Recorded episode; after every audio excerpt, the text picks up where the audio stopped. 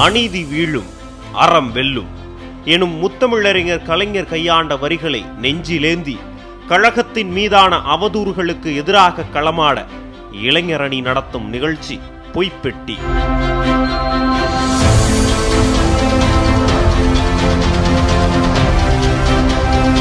கழகத்தின் மீது வைக்கப்படும் பொய்க் குற்றச்சாட்டுகள் ஒன்றும் புதிதல்ல.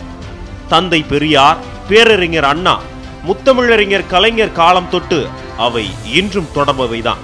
ஆனால் இணையம் மூலம் அரசியல் பயிலும் இன்றைய இணைய தலைமுறைக்கு உண்மை வரலாற்றை இந்த நிகழ்ச்சி மூலம் எடுத்து சொல்வதே கழக இளைஞரணி நடத்தும் பொய்ப்பெட்டி நிகழ்ச்சியின் நோக்கம். அடிமை அராஜக கூட்டணியை களத்தில் கதற விடுகிறார்கள் கழக தோழர்கள். அப்பணியை பொய்ப்பெட்டி நிகழ்ச்சி மூலம் சமூக வலைதளத்தில் தொடர்கிறது கழக இளைஞரணி.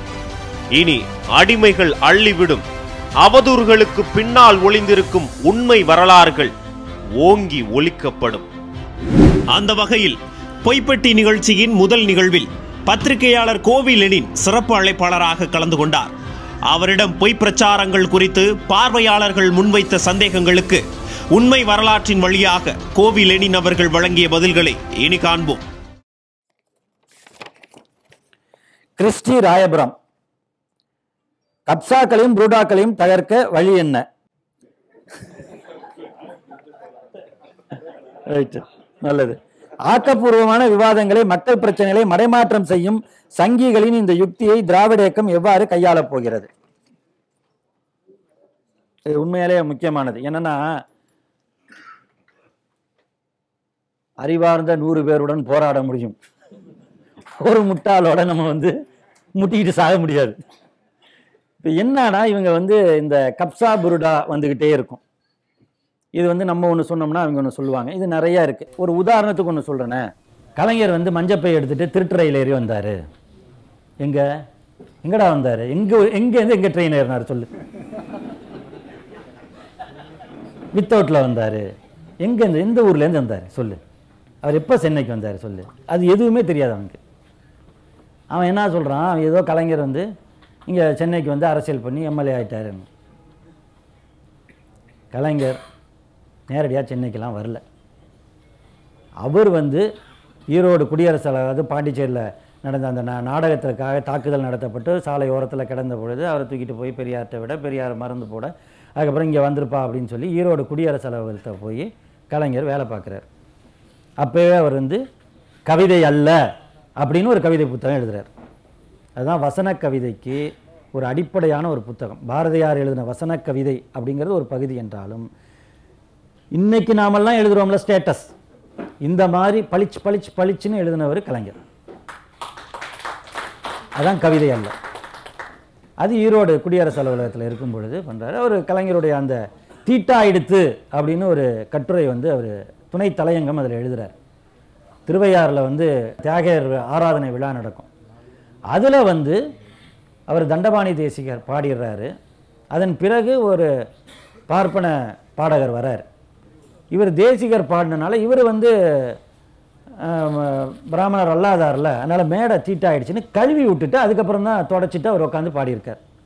இதுதான் தீட்டாயிடுத்து அப்படின்னு கலைஞர் எழுதின அந்த துணை தலையங்கம். இதை பெரியார் பாராட்டுறார்.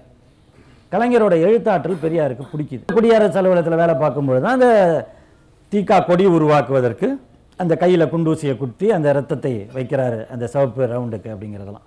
கோவைக்கு போகிறார் கோவையில் போய் அங்கே வந்து ஜூபிட்டர் ஃபிலிம்ஸுக்கெல்லாம் வசனம் எழுதுறாரு. துணை வசனகர்த்தாவாக இருந்து எழுதுகிறாரு பேர்லாம் வரல. அதில் கொஞ்சம் வெ- வெக்ஸ் ஆகி வெளியில் வந்துடுறாரு. திரும்ப அவர் வந்து சே- சேலம் மாடர்ன் தேட்டர்ஸ்க்கு வரார். அங்கே தான் அவருக்கான பரந்த ஒரு உலகம் வருது. அப்போ மந்திரிகுமாரி போன்ற படங்கள்லாம் வரும் பொழுது அவருடைய வசனங்கள் வந்து அனல் தெரிக்குது அந்த காட்சிகள் எல்லாம் ரொம்ப முக்கியமானதாக அமையுது. அவருக்கு அடுத்தடுத்து படங்கள் வருது. அப்படி வரும்பொழுது தான் பராசக்தி வருவதற்கு முன்பே பராசக்தி ஆயிரத்தி தொள்ளாயிரத்தி ஐம்பத்தி ரெண்டில் வருது.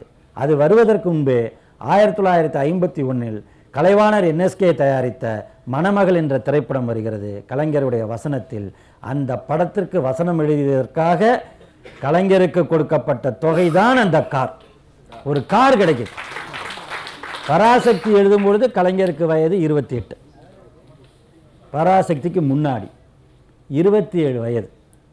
இருபத்தி ஏழு வயதில் ஒருவர் தமிழ்நாட்டில் தமிழில் எழுதி கார் வாங்கி இருக்கிறார் என்கின்ற சரித்திரம் இன்று வரை கிடையாது. இன்னைக்கு ஒரு எழுத்தாளரை காட்ட சொல்லுங்க. இருபத்தெட்டு வயசுல இவர் எழுதி கார் வாங்கியிருக்காரு. இனிமேல் இந்த கிண்டல் போட்டிலாம் வந்தா நம்ம மக்கள்லாம் அதுக்கு தான் போறாங்க. கலைஞர் மாதிரி ஒரு கார் வாங்கிடலாம் அப்படின்ட்டு இருபத்தி ஏழு வயதில் தமிழில் எழுதி கார் வாங்கியவர் கலைஞர். அதுக்கப்புறம் தான் அவர் சென்னைக்கு வர்றாரு. இவனை கேட்டால் திருட்டு ரயில் ஏறி வர்றார். ஏ அவர் ஃபர்ஸ்ட் கிளாஸ்லேயே வர்றா சொல்கிறவன்கிட்ட கேளுங்க. கலைஞர் வசனம் எழுதினாரு கார் வாங்கினாரு வீடு வாங்கினாரு. சென்னையில் திமுக தலைவர்கள்லேயே சொந்தமாக முதன் முதலில் வீடு வாங்கியவர் கலைஞர் தான். சரி சொத்து குவிப்பு வழக்கு வந்துச்சுல? ஜெயலலிதா மேலே. சொத்து குவிப்பு வழக்கில் அந்த நகையெல்லாம் ஏ எங்கேன்னு கேட்டாங்கல்ல இதெல்லாம் எது அப்படின்னு. எங்கள் பாட்டிக்கு மைசூர் மகாராஜா கொடுத்தாங்கன்னு சொன்னாங்க. எங்கள் கலைஞர் எழுதி வசனம் எழுதி தாம் பேர் இடம்பெற்ற திரைப்படங்கள் மூலமாக வெளிப்படையாக சம்பாதித்த பணத்தில் கார் வாங்கியிருக்கிறார். மைசூர் மகாராஜா பாட்டிக்கு ஏன் நகை கொடுத்தார்? நீங்கள் நீங்க ஏதாவது தப்பாலாம் நினைச்சிடாதீங்க. நீங்க அங்க போய் என்ன கலை வளர்த்தீங்க? அல்லது அங்க என்ன அவங்களுக்கு அந்த அரசாங்கத்துக்கு என்ன ஆலோசனைகள் சொன்னீங்க? ராஜகுருவா எப்படி இருந்தீங்க? அதை தான் நான் சொல்றேன்.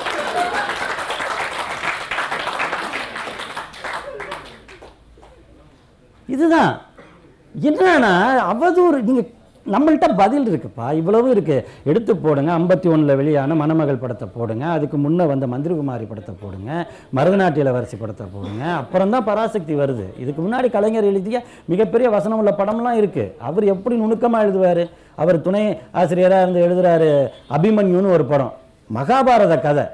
மகாபாரத கதையில் அபிமன்யு எழுதும் பொழுது துரோணாச்சாரியாரும் பீஷ்மாச்சாரியாரும் வரும்பொழுது வசனம் ப- அனல் பிறக்கும். ஆச்சாரியாரே என்ன நினைத்து கொண்டிருக்கிறீர்கள் அப்படின்ட்டு. என்னன்னா இவன்லாம் துரோணாச்சாரியா நினச்சிட்டு இருப்பான். அவர் எழுதுனது ராஜகோபாலாச்சாரியாரை பார்த்து.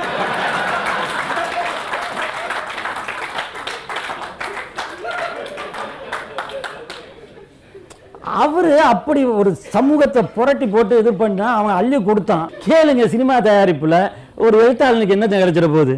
அப்போ அவர் அங்கே திறமை இருந்தால்தான். ஏன் வைரமுத்துவை திரும்ப திரும்ப பா பாடலில் கூப்பிட்றாங்க? அப்புறம் முத்துக்குமார் எழுதுறாரு யுகபாரதி எழுதுறாங்க மற்றவங்களாம் எழுதுறாங்கன்னா இன்னும் அந்த திறமை இருக்கும் பொழுது அவங்க வந்து அதை ப- திரைத்துறை பயன்படுத்திக்கும். அவங்கள தான் முன்னிலைப்படுத்தும். அதுக்கு ம மக்களிடம் செல்வாக்கு இருக்குது ரசனை இருக்குது அப்படிங்கும்பொழுது அதை கலைஞர்கிட்ட இருந்துச்சு. அதை சொல்லுங்கள் மைசூர் கதையெல்லாம் மறந்துருங்க. இப்படி தான் இந்த டுபாக்கூர் கப்சாலாம் இப்படி தான் இருக்கும். அதுக்கு சொல்ல வந்தேன்.